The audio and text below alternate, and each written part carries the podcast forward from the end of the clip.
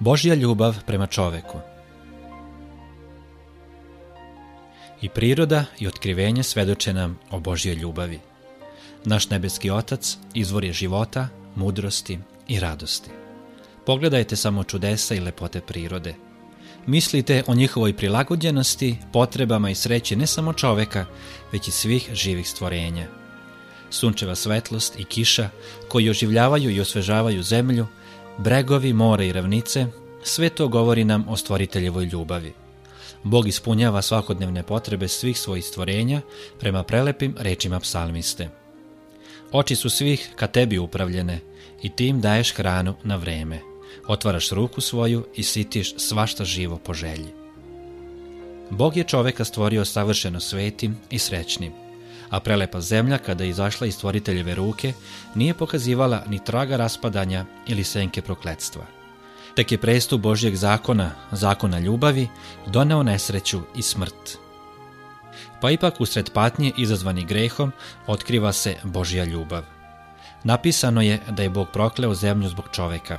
Trnje i čkalj, teškoće i iskušenja, koji njegov život ispunjavaju naporima i brigama, prema Božijem planu neophodni su za njegovo uzdizanje iz propasti, iz opačenja koje je doneo greh. Svet ogreza u grehu nije ispunjen samo žalošću i bedom. I sama nam priroda upućuje poruku nade i utehe. Na čkalju može se naći cveće, a trnje je prekriveno ružama. Bog je ljubav, zapisano je na svakom pupoljku koji se rascvetava, na svakoj vlati proklijale trave, divne ptice koje ispunjavaju prostor zvucima svojih veselih pesama, cvetovi nežnih boja koji u svom savršenstvu čine vazduh mirisnim, veličanstveno šumsko drveće, bogato razlistano i zeleno, sve to svedoči o nežnom, očinskom staranju našeg Boga i o njegovoj želji da svoju decu učini srećnom. Božja reč otkriva njegov karakter. On je sam objavio svoju neograničenu ljubav i milosrđe. Kad se Mojsije molio, pokaži mi slavu svoju, Gospod je odgovorio, učinit ću da prođe sve dobro moje ispred tebe. Ovo je njegova slava. Bog je prošao ispred Mojsija i objavio, Gospod, gospod, Bog žalostiv, milostiv, spor na gnev i obilan milosrđem i istinom, koji čuva milost hiljadama, prašta bezakonja i nepravde i grehe. On je spor na gnev i obilan milosrđem, jer mu je mila milost. Bog je povezao naša srca sa sobom nebrojenim znacima i na nebu i na zemlji. On se trudio da nam otkrije sebe preko čuda prirode, preko najdubljih i najnežnijih zemaljskih veza koje ljudsko srce može da upozna. Ali nam sve to samo nepotpuno otkriva njegovu ljubav. Iako smo dobili sve te dokaze, neprijatelj dobra, tako je zaslepio um ljudi da su gledali na Boga sa strahom, zamišljajući ga kao okrutnog i neumoljivog.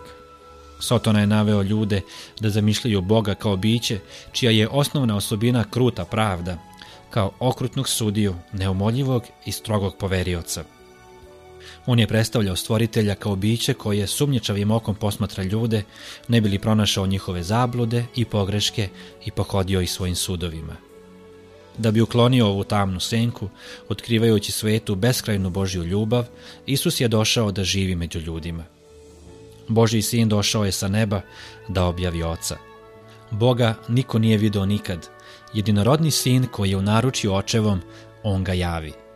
Niti oca ko zna do sin, iako kome sin hoće kazati.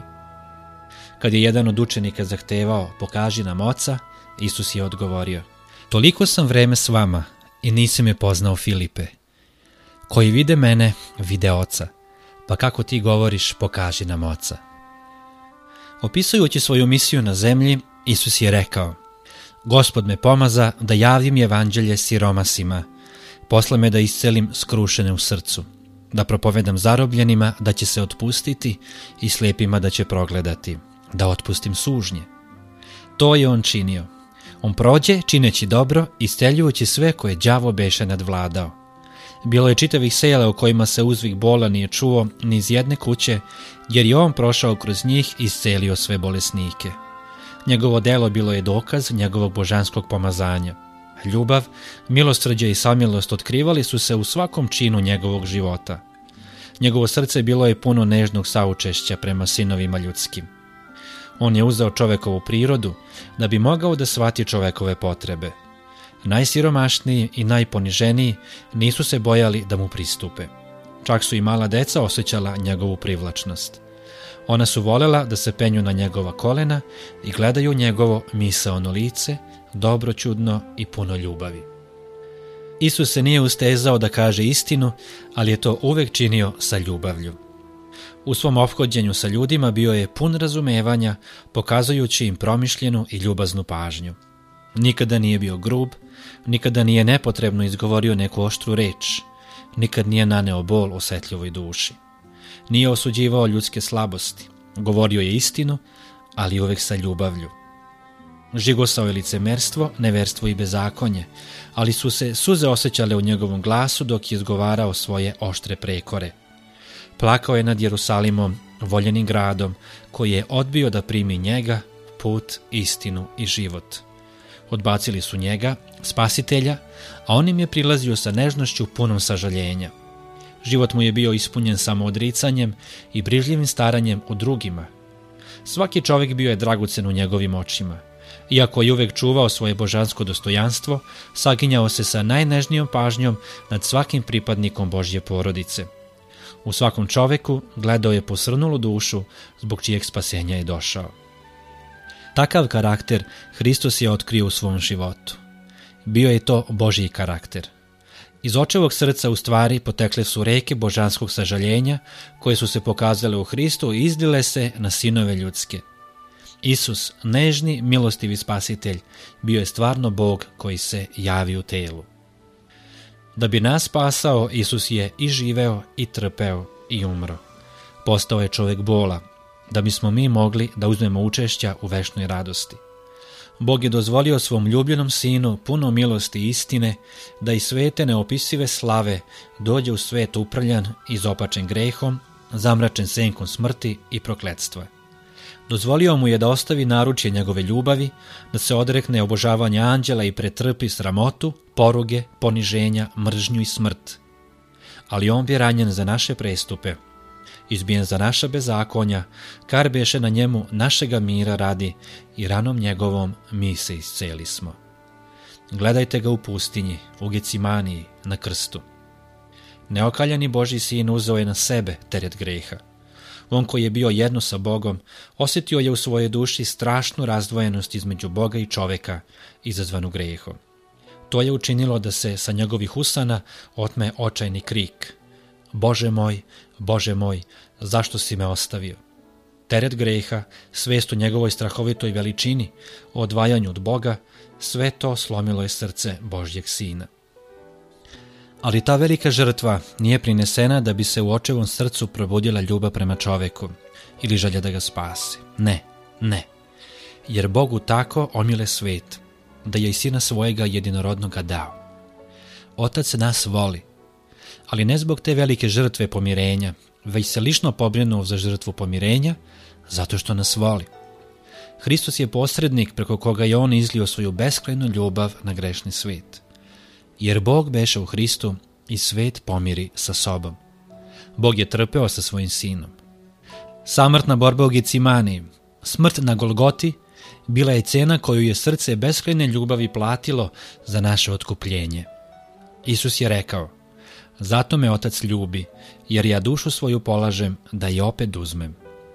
To znači, moj otac toliko vas je ljubio da je čak i mene još više zavoleo zato što sam dao svoj život da vas spasem.